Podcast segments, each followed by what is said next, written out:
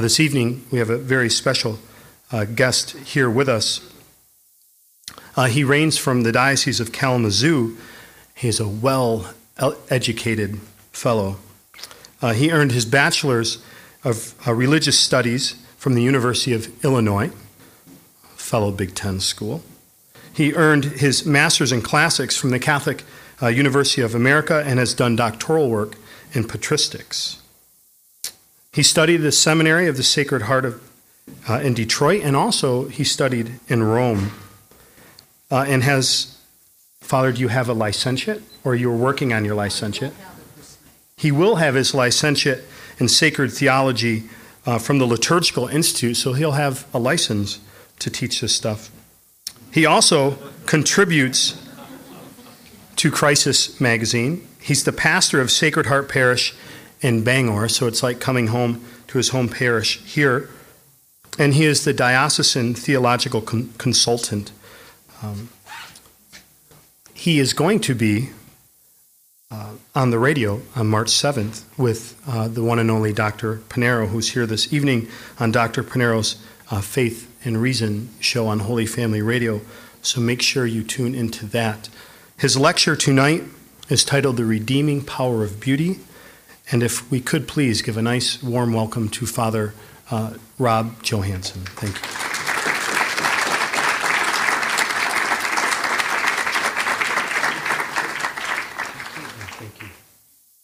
Well, again, uh, I am uh, very glad to be here and uh, to speak to you about the topic of beauty and the, re- the redeeming power of beauty.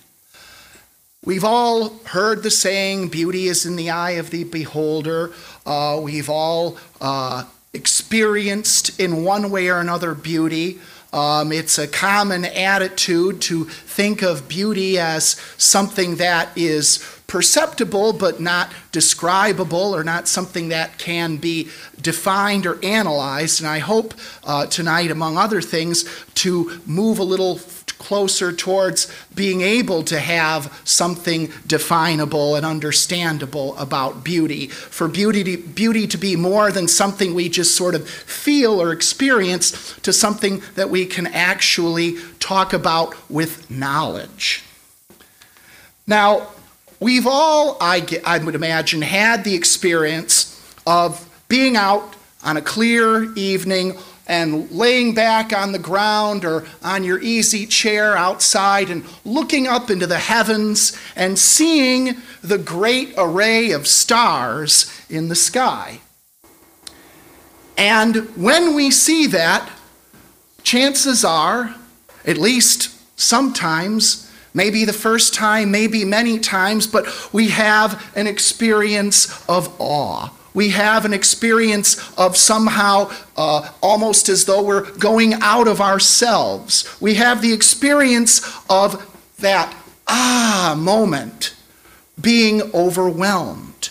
Being overwhelmed by something that is perceptible, but yet is somehow beyond ourselves and beyond more than in a, a mere spatial way. It's not just that we grasp, but the stars are way out there, we somehow have the sense that the stars, that the heavens are um, in an existential way beyond us. That there is something about the vastness of the universe that suggests there is something beyond what we hear and what we now experience. We also can have that same kind of experience in the nature of this world when we go to a beautiful place, something like Yosemite Valley. We go and we see a great vista before us. We see something that is the handiwork of God. And again, we are moved by it. It affects us, it does something to us. We are the better for having seen and experienced it. We can have that same kind of experience not only with things that are great and vast, but things that are nearer to us. I do not have the privilege of being a father in the natural sense, but those of you who are parents can have that experience. I can't tell you how many times when I've spoken to the mother or father of a newborn, and they tell me about holding that baby the first time in their hands and being awed, being profoundly touched by the beauty of that little baby. So we can be touched, we can see, we can experience, we can have a sense of the transcendent even from the beauty of the human form. All of these things have an effect. All of these things influence us. All of these things touch us because, in one way or another, they are a contact with the real. When we see a vista like that Yosemite Valley, we are in contact with something that is real and that is beyond us. Our senses perceive these things around us, and our mind, our intellect, does something with that perception. We'll talk more about what it does in a little bit. But the point that I want to just start out with is that the experience of beauty is the experience of the real. In other words, it's not just in our heads. There is something going on out there, something going on between us and whatever the object of our perception is. Now, beauty is, in a sense, connected to and reveals the divine. Why? Because beauty reveals the handiwork of its maker. Everything that is, is made by God. Everything that is, is something that God reveals himself to us through. So I want to talk for a couple of minutes about what beauty is and how it affects us. The 20th century Catholic philosopher Jacques Maritain, in his book, or I should say his article, Art and Beauty, talks about St. Thomas Aquinas' definition of beauty that the beautiful is that which gives pleasure on sight. On seeing it, we are pleased. On perceiving it, we are pleased. He then explains that when we apprehend, when we perceive something beautiful, it confers a kind of intuitive knowledge on us. This is where I was getting at, what I was getting at before with this idea that there's more than just in our heads. All right? We gain a kind of knowledge of the thing we perceive. And the effect of knowledge is a joy in knowledge. We were built to know. We were built to know that which is around us. And so there is a joy in knowing. Now, depending on the profundity of that which we know, it might be a little joy, but it might be a great, big, vast joy. Now, we perceive beauty as we perceive everything else with our senses. And so, our senses being ordered to knowledge means that when we perceive something beautiful, beauty is not the object merely of our emotions. No, beauty is the object of intelligence. This is very important because it indicates the connection between God's between beauty and God's revelation of himself. God's revelation is directed to the end of knowing him.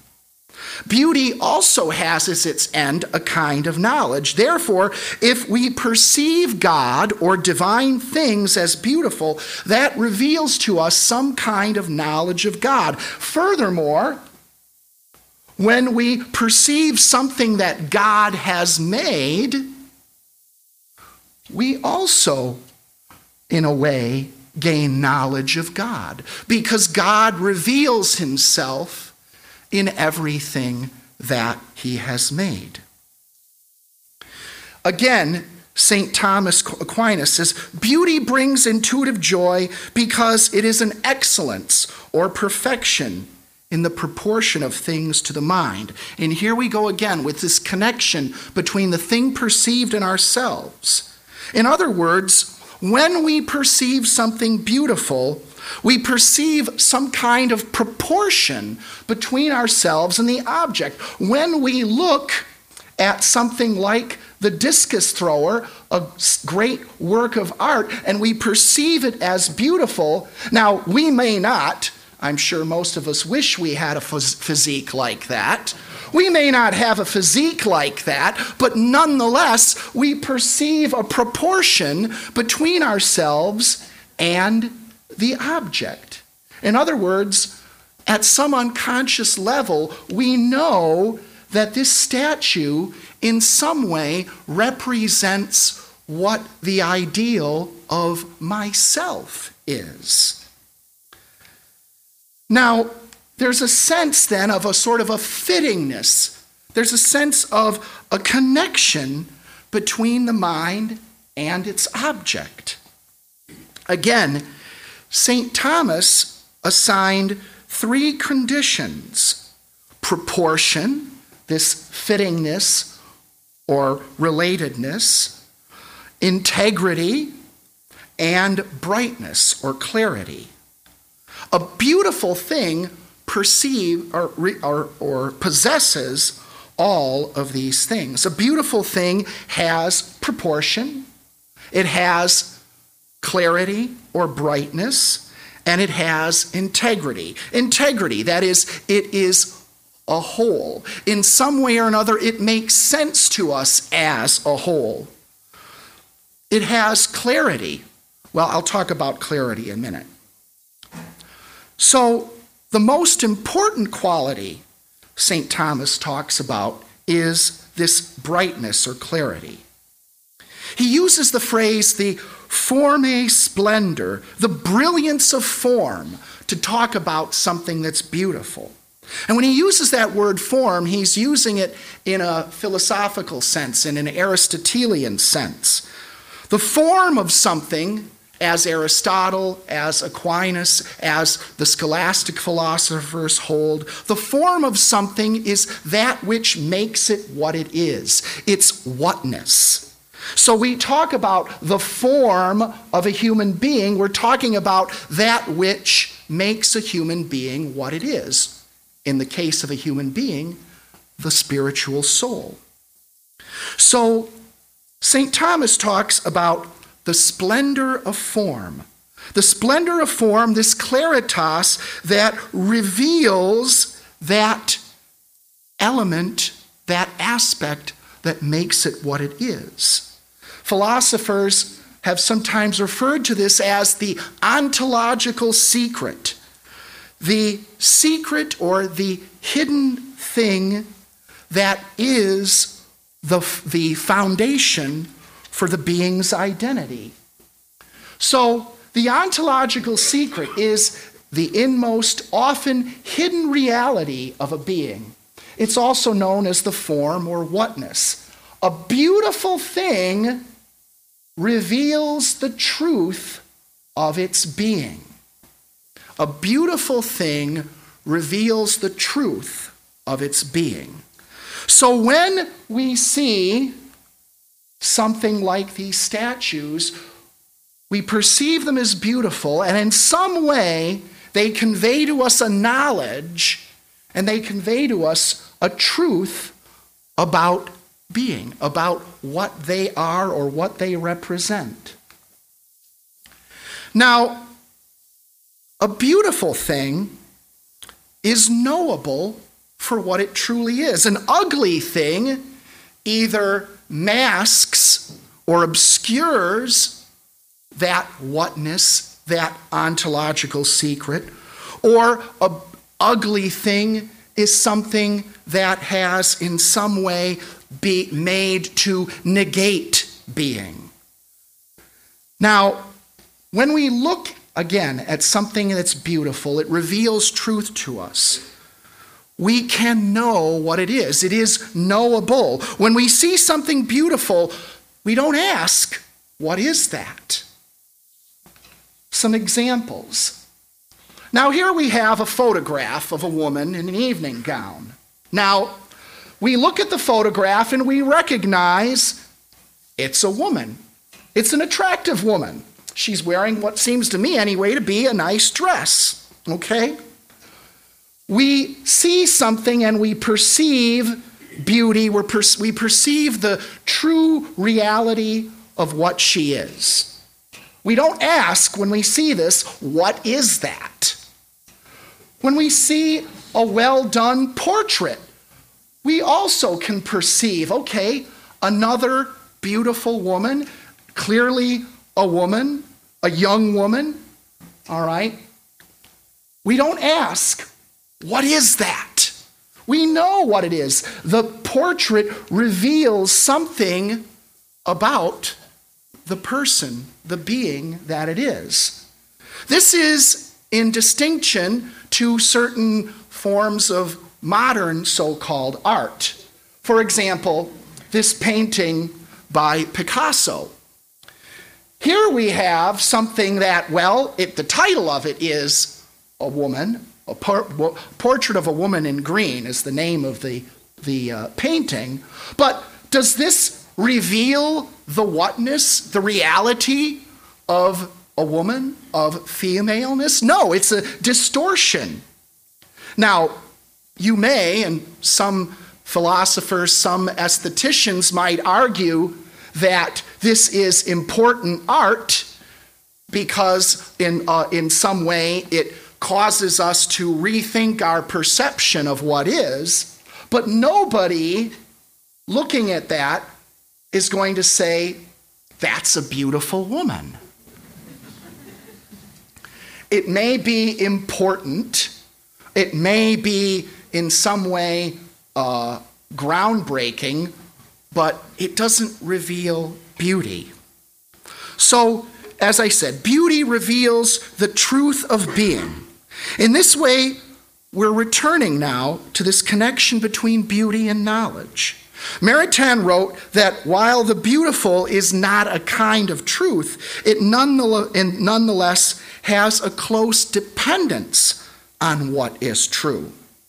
Brilliance of form could also be described as truthful disclosure of being. The beautiful gives delight to the mind because the mind delights in being. This is another important thing.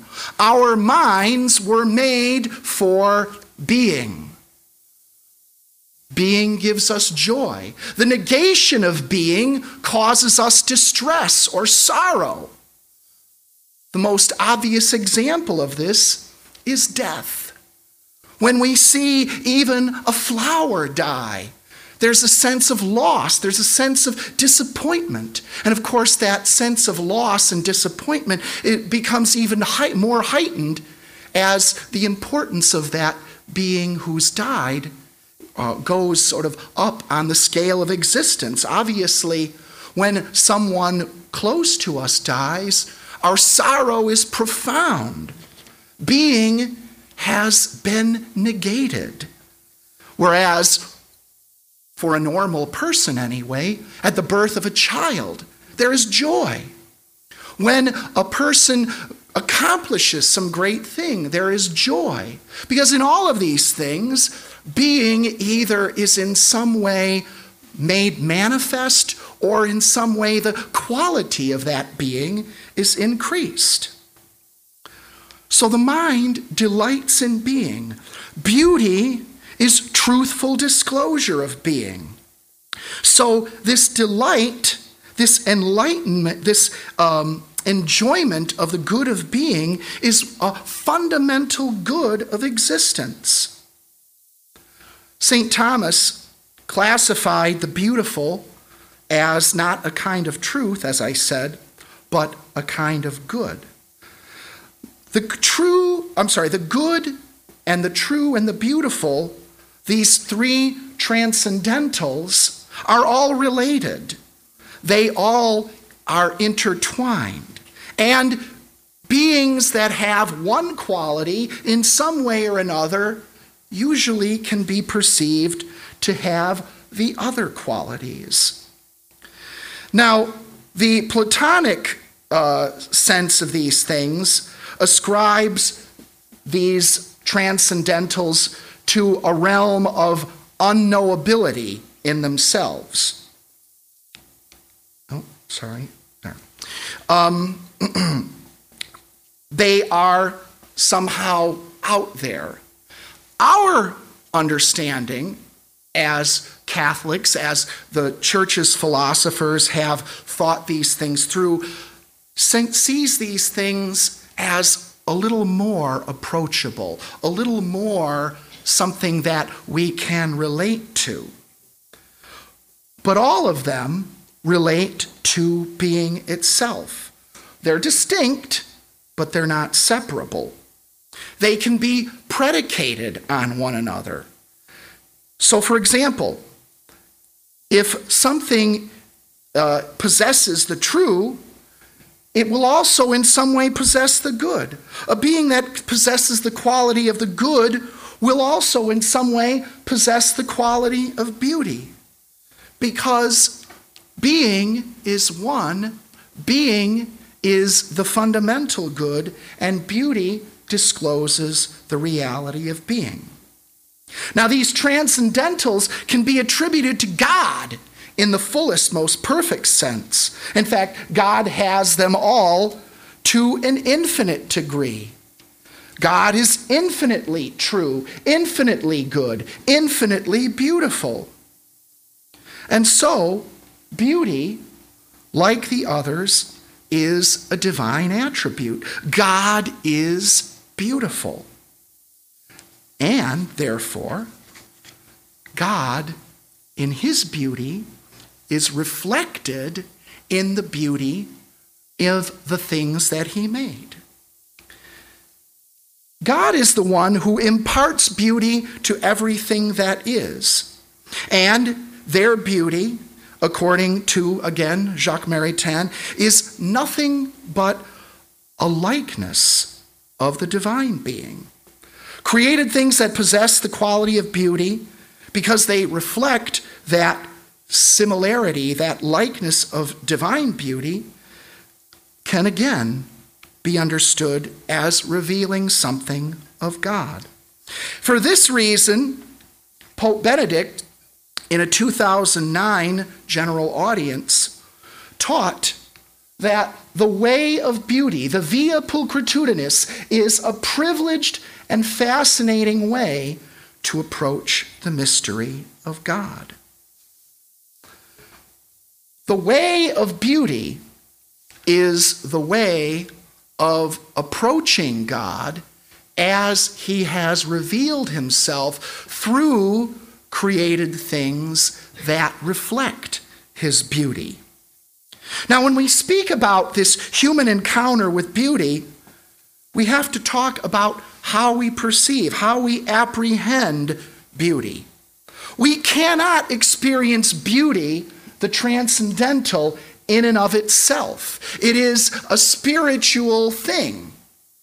And like every spiritual thing, while it has true being, it is not perceptible by us in an immediate way. No, we can only perceive beauty through beautiful things. The only means of communication that we have with any of the transcendentals is through some created being. And so it is with beauty. We perceive beauty through beautiful things. Everything that possesses beauty, therefore, is a kind of sign that points beyond itself. Indeed, one could even suggest that beautiful things themselves have a kind of sacramentality. And I'll explain what I mean by that. You see, beautiful things reveal that divine attribute of beauty. They are a sign that points beyond what we see and perceive here and now. They invite us to something beyond. Well, sacraments do something very similar. A sacrament, of course, is an efficacious sign. A, a, sacrament does more than a beautiful thing, but a beautiful thing does something on a smaller scale that's similar to what a sacrament does. They point to what is beyond. The sacrament points to what is beyond and gives us what is beyond. The beautiful thing doesn't give us what is beyond, but it does point us in the direction. And this, in fact, explains the pagan impulse to worship created things, beautiful things in nature. They saw the beauty of creation. They saw the sky, the sun, the stars. They saw the beauty of the human form. They saw all these things and they inferred correctly that all of these created things had some divine referent. The mistake they made was not one of the concept, but the one of execution. They actually didn't take their insight far enough. They didn't understand that there was something being reflected in these creating thing, created things that really was beyond them. So, beauty, as I said, reveals this uh, sacramentality, this connection, this pointing to what's beyond. Now, the ultimate beauty, of course, is God and his Son, our Lord Jesus. And all beautiful things one day will be recapitulated, will be fulfilled, will be summed up in Christ.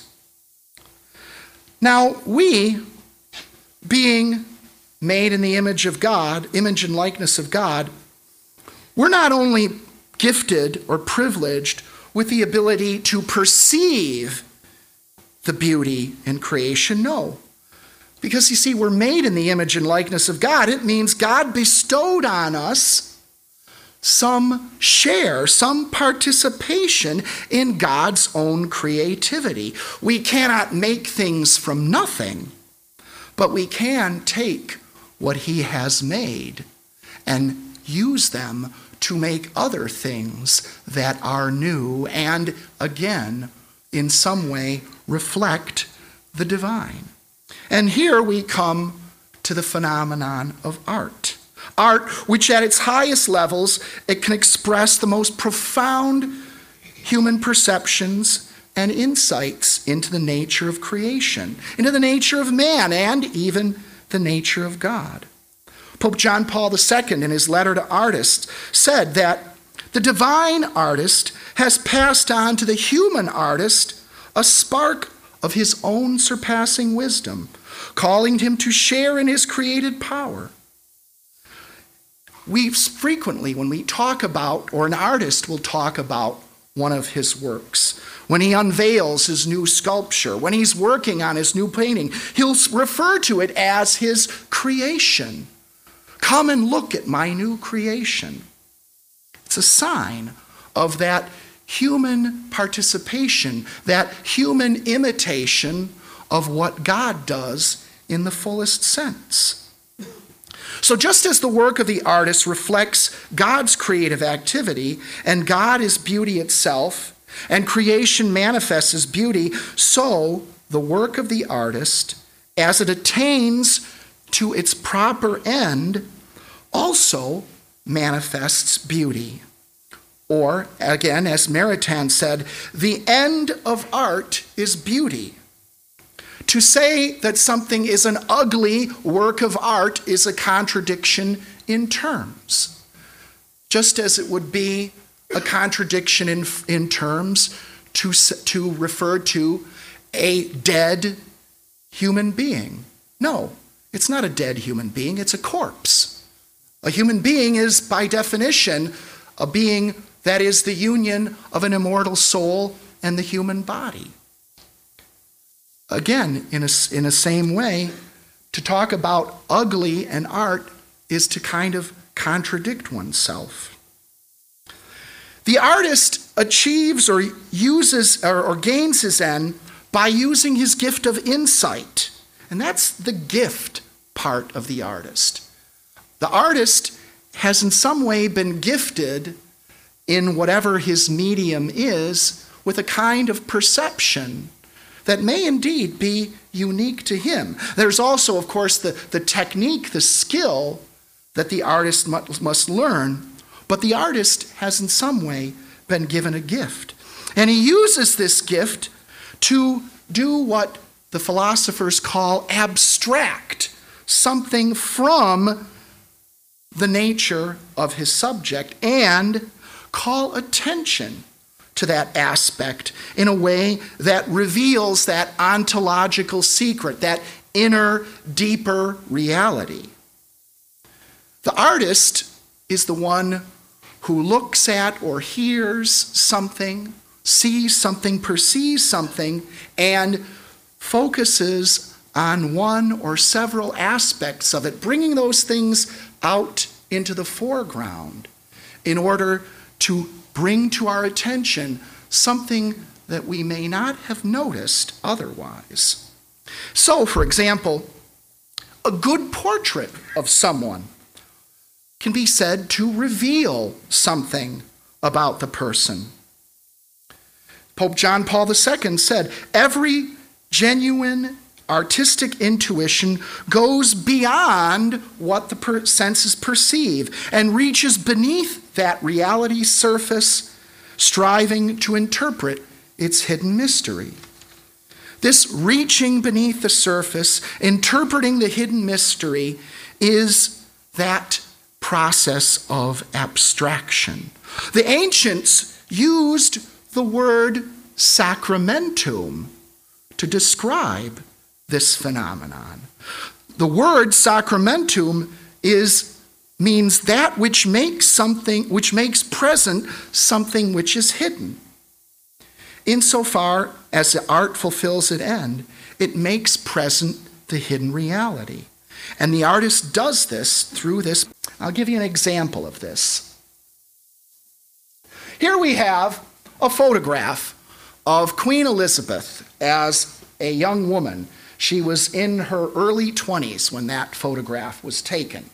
Now, the skilled photographer can, in his own way, abstract and call attention to something in a way. But I don't want to focus on that. What I want to focus on is the portrait.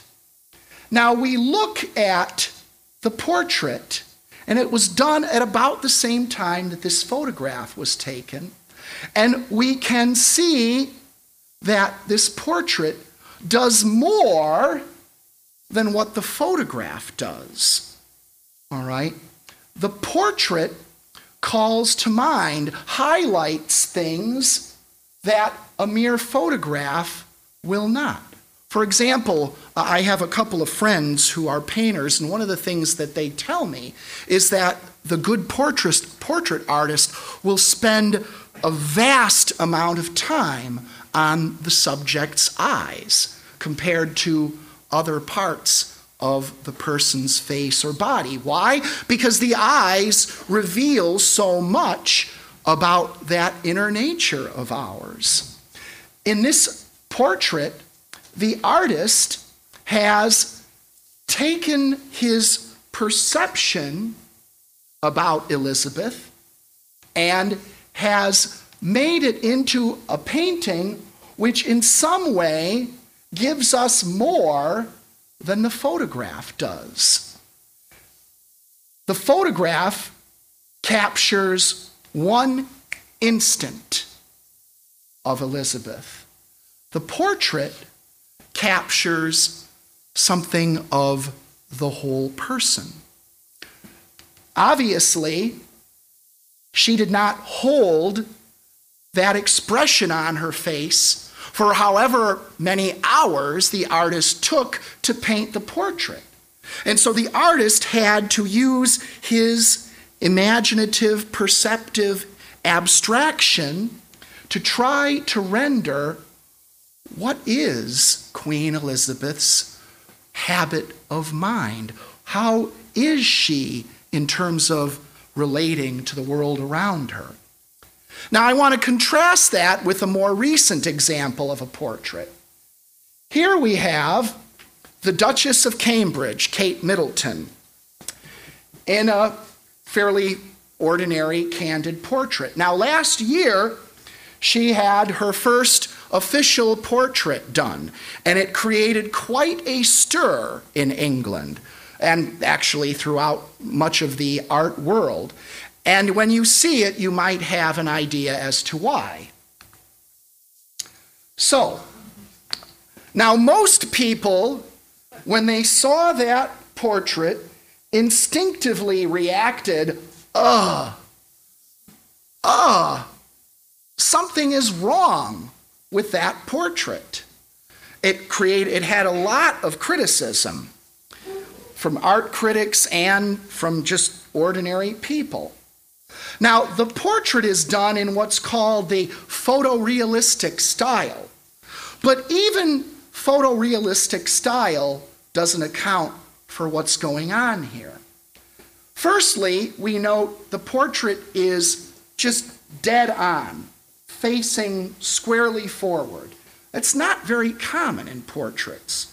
There's usually at least a little bit of an angle or something going on because by viewing the subject on an angle, you naturally will perceive some things in a more, um, a more, to, more to the foreground than others. But the real problem here is that the artist hasn't done his job. The artist hasn't really abstracted anything from Kate's face to the portrait. The portrait has all the charm of a mugshot. the portrait would allow you to identify the Duchess of Cambridge on the street but not much else.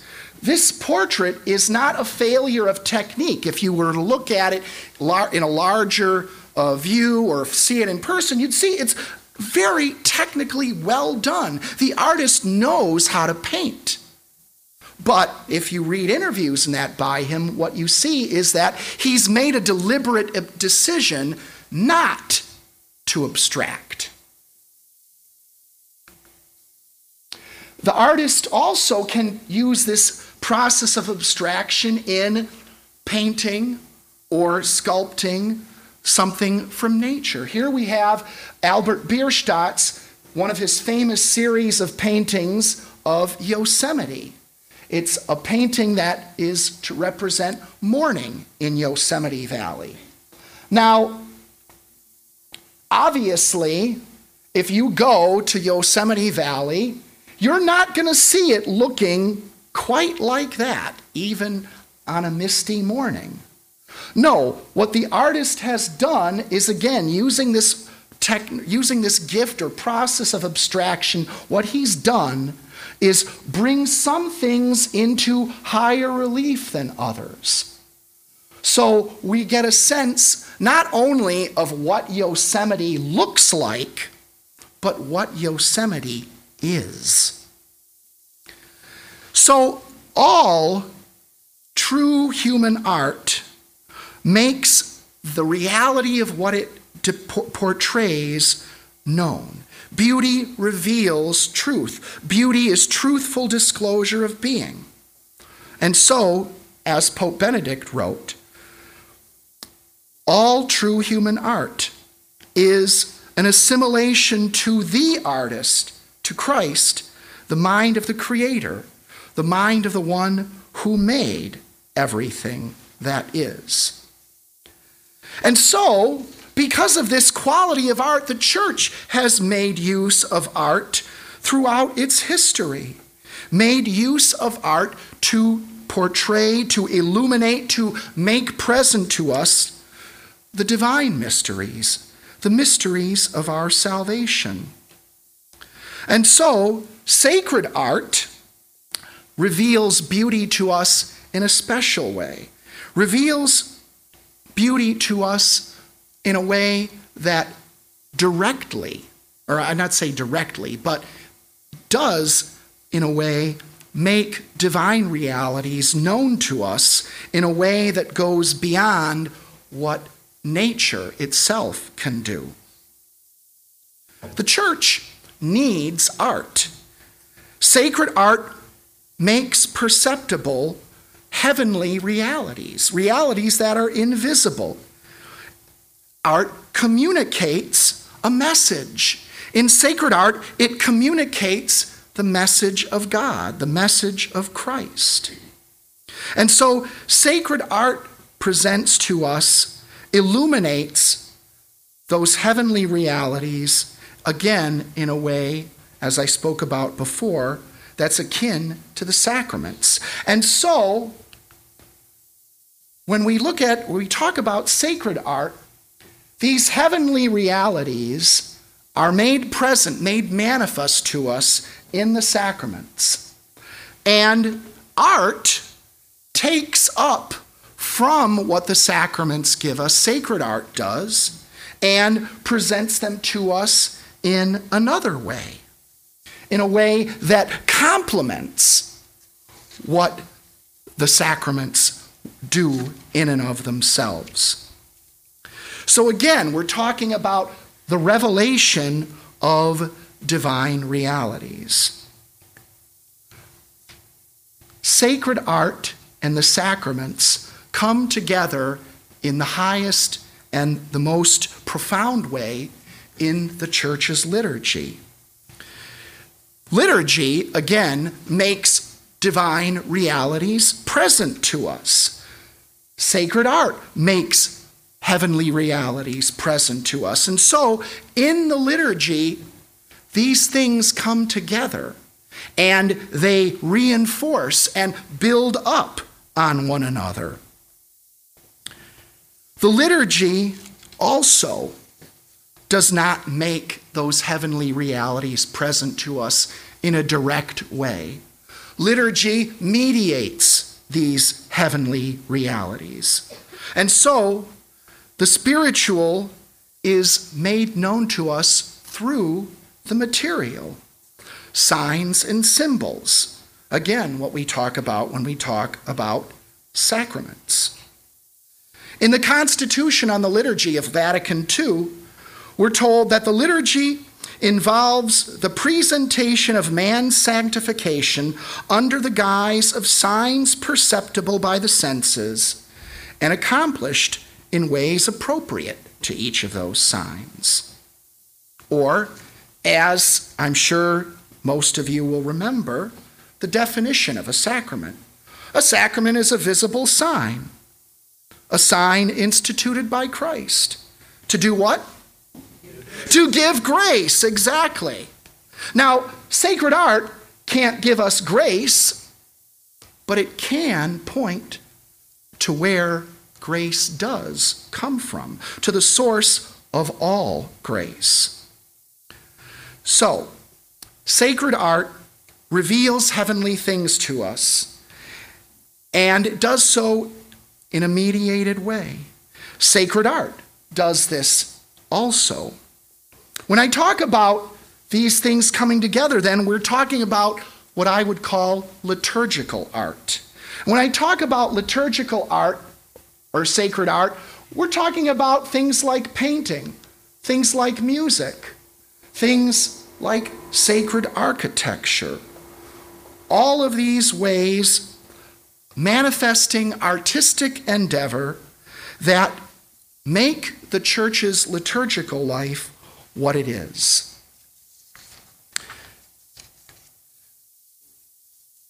When going back in history a while, when the emperor of the Russians in the 10th century, Vladimir, Russia was still pagan at this point, when he sent emissaries to try to find the true religion, he sent emissaries to the Muslims, he sent emissaries to the Roman Christians, and the emissaries, sorry folks, found both of these religions lacking.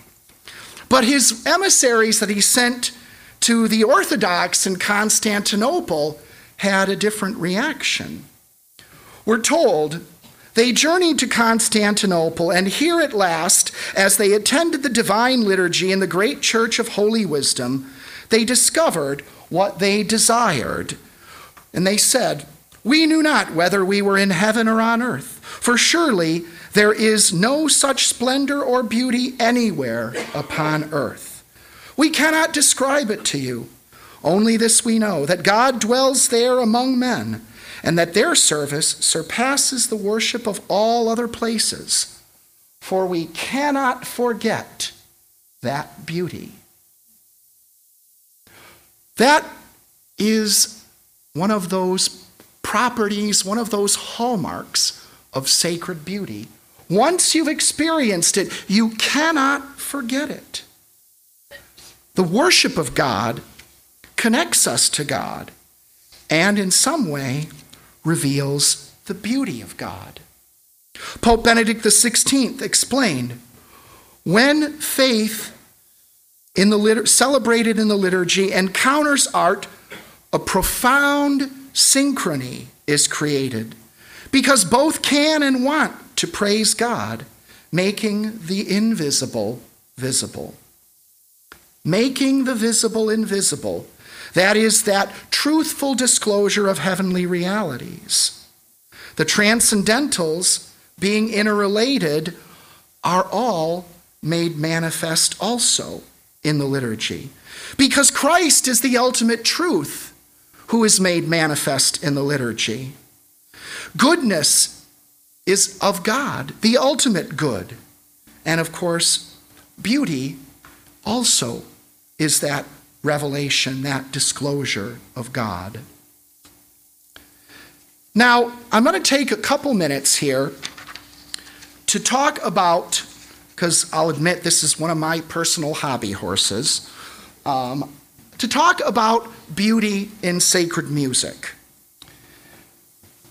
It's easy, in a sense, to see how, to understand how this process of abstraction works in the visual arts. You see something, you paint it. All right? But with music, it's a little harder to figure out. At least it seems to me that way. But one of the things we have to understand is that music has a special power, a special um, capacity. Aristotle explained, and St. Thomas agreed with him, that beauty or that music has a capacity to directly touch the human soul. Music, as it were, reaches right in and grabs your soul. That's why church fathers like Augustine both loved it and were suspicious of it. Augustine was suspicious of music because it had such a profound effect on him. And he understood clearly the danger of something that could reach right into your soul. Something that can reach right into your soul can affect you profoundly for good or for ill. Although, however, Augustine did, in the end, conclude that sacred music is a good thing and we don't need to worry about that. Other music, well, have to be careful about.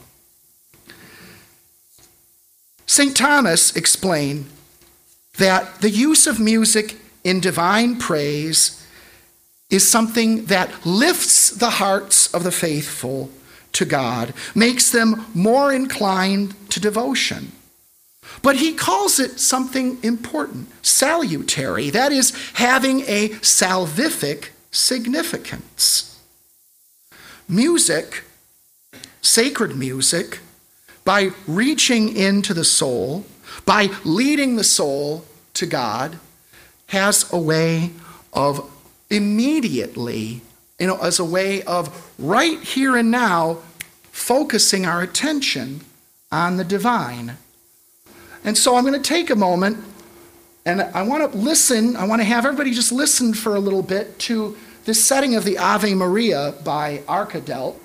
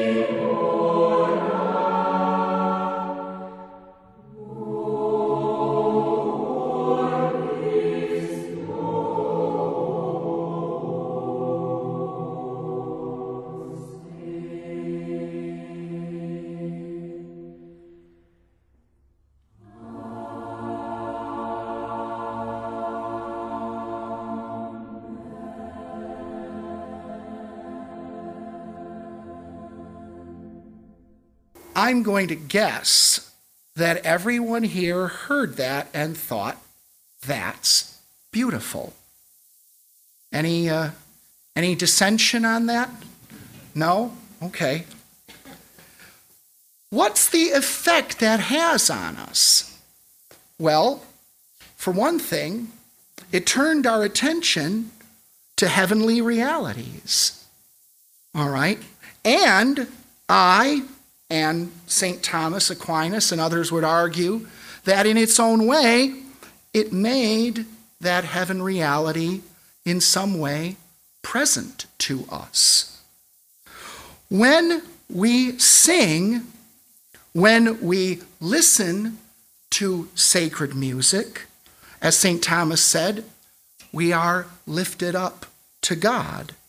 But even more so, we are brought into contact, into perception with divine love. St. Augustine said,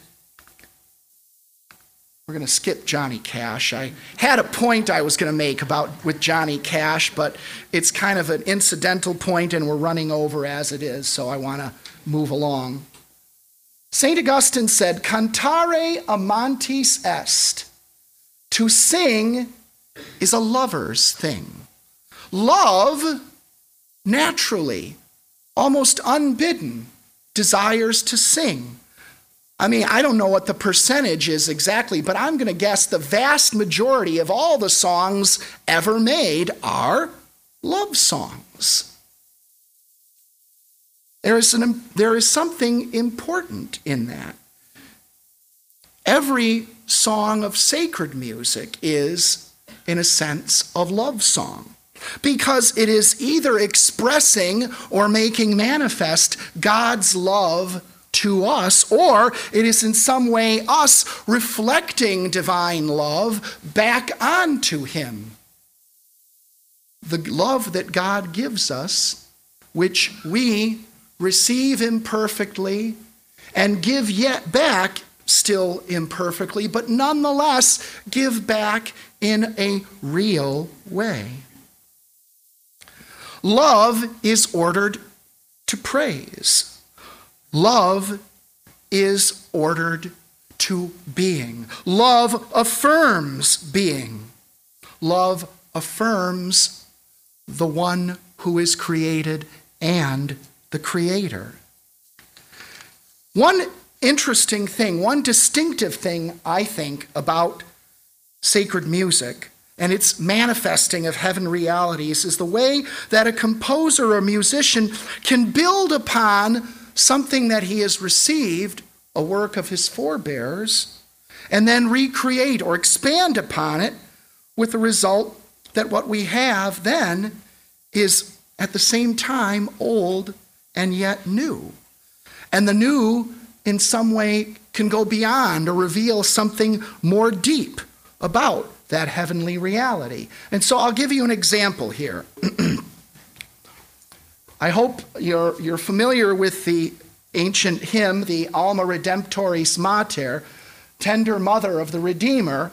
It's one of the four uh, Marian antiphons that is used at the conclusion of the divine office uh, throughout the church year.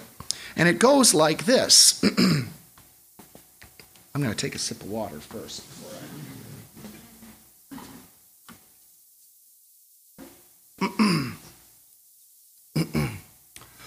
Alma Redemptoris Mater, que per via celi porta manes, et stella maris succurre cadenti, surgere qui curat populo, tuque genuisti natura mirante, tum sanctum genitorem. Virgo prius ac posterius, Gabrielis abore, sumens illudave, peccatorum miserere.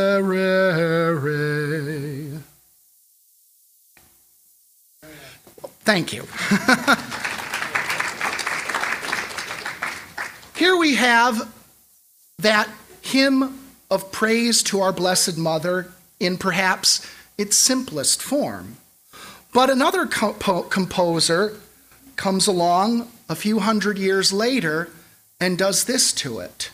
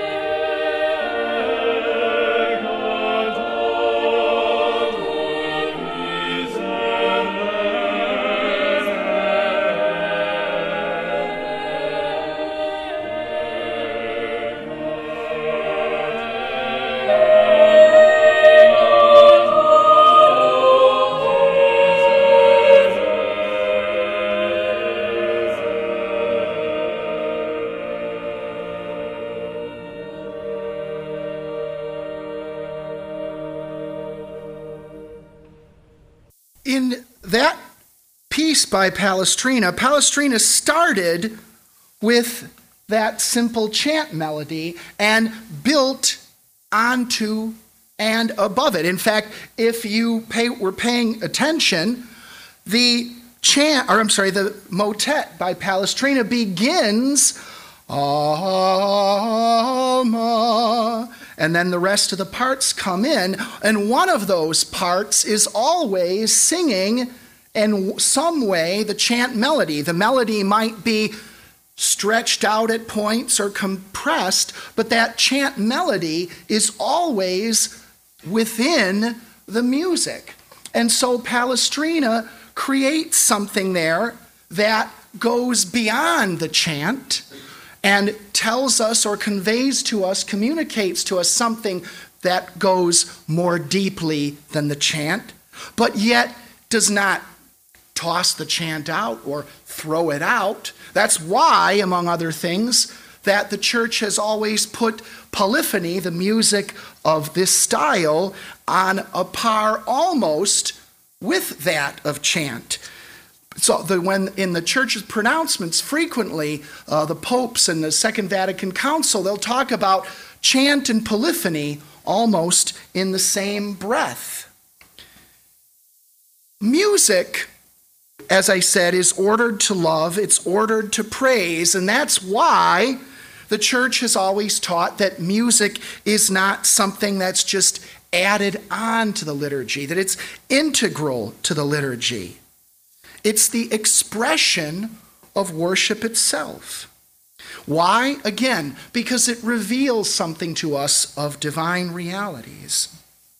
The ontological, the connection of at the level of being between music and liturgy lies in this revelatory character.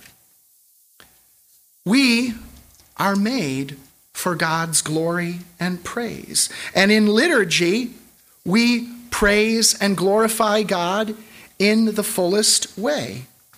In liturgy, our being, our meaning is brought to its fullest expression in this life. And so, liturgical music and all of sacred art come together in its fullest expression and its highest expression in the liturgy because they all work together to reveal reveal the heavenly realities which we must perceive in some way in a mediated fashion beauty is redemptive I would say. Beauty is redemptive because it reveals to us the truth of what is, and sin and death are the negation of being. They are the negation of what truly is. To perceive beauty is in some way to perceive reality truly, and therefore is to perceive the divine.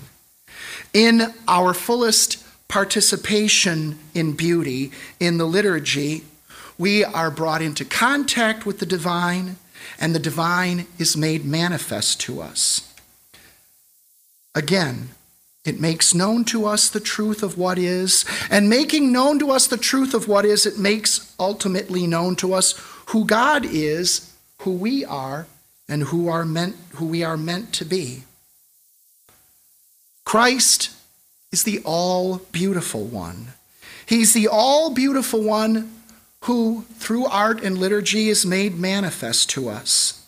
And so, in sacred art, humanity musters the fullness of its insight, the fullness of its creative power, the fullness of its, fullness of its participation in God's creative capacity to do something which we couldn't do by ourselves. It brings heaven and earth together, gives us a foretaste of heaven, a foretaste here and now of the beauty and the glory which will be perfected in the life of heaven. Thank you very much. Thank you for your patience. I've gone a bit over. Uh, I'm happy uh, if anybody has questions or comments. I'm happy to take those. And uh, again, thank you very much.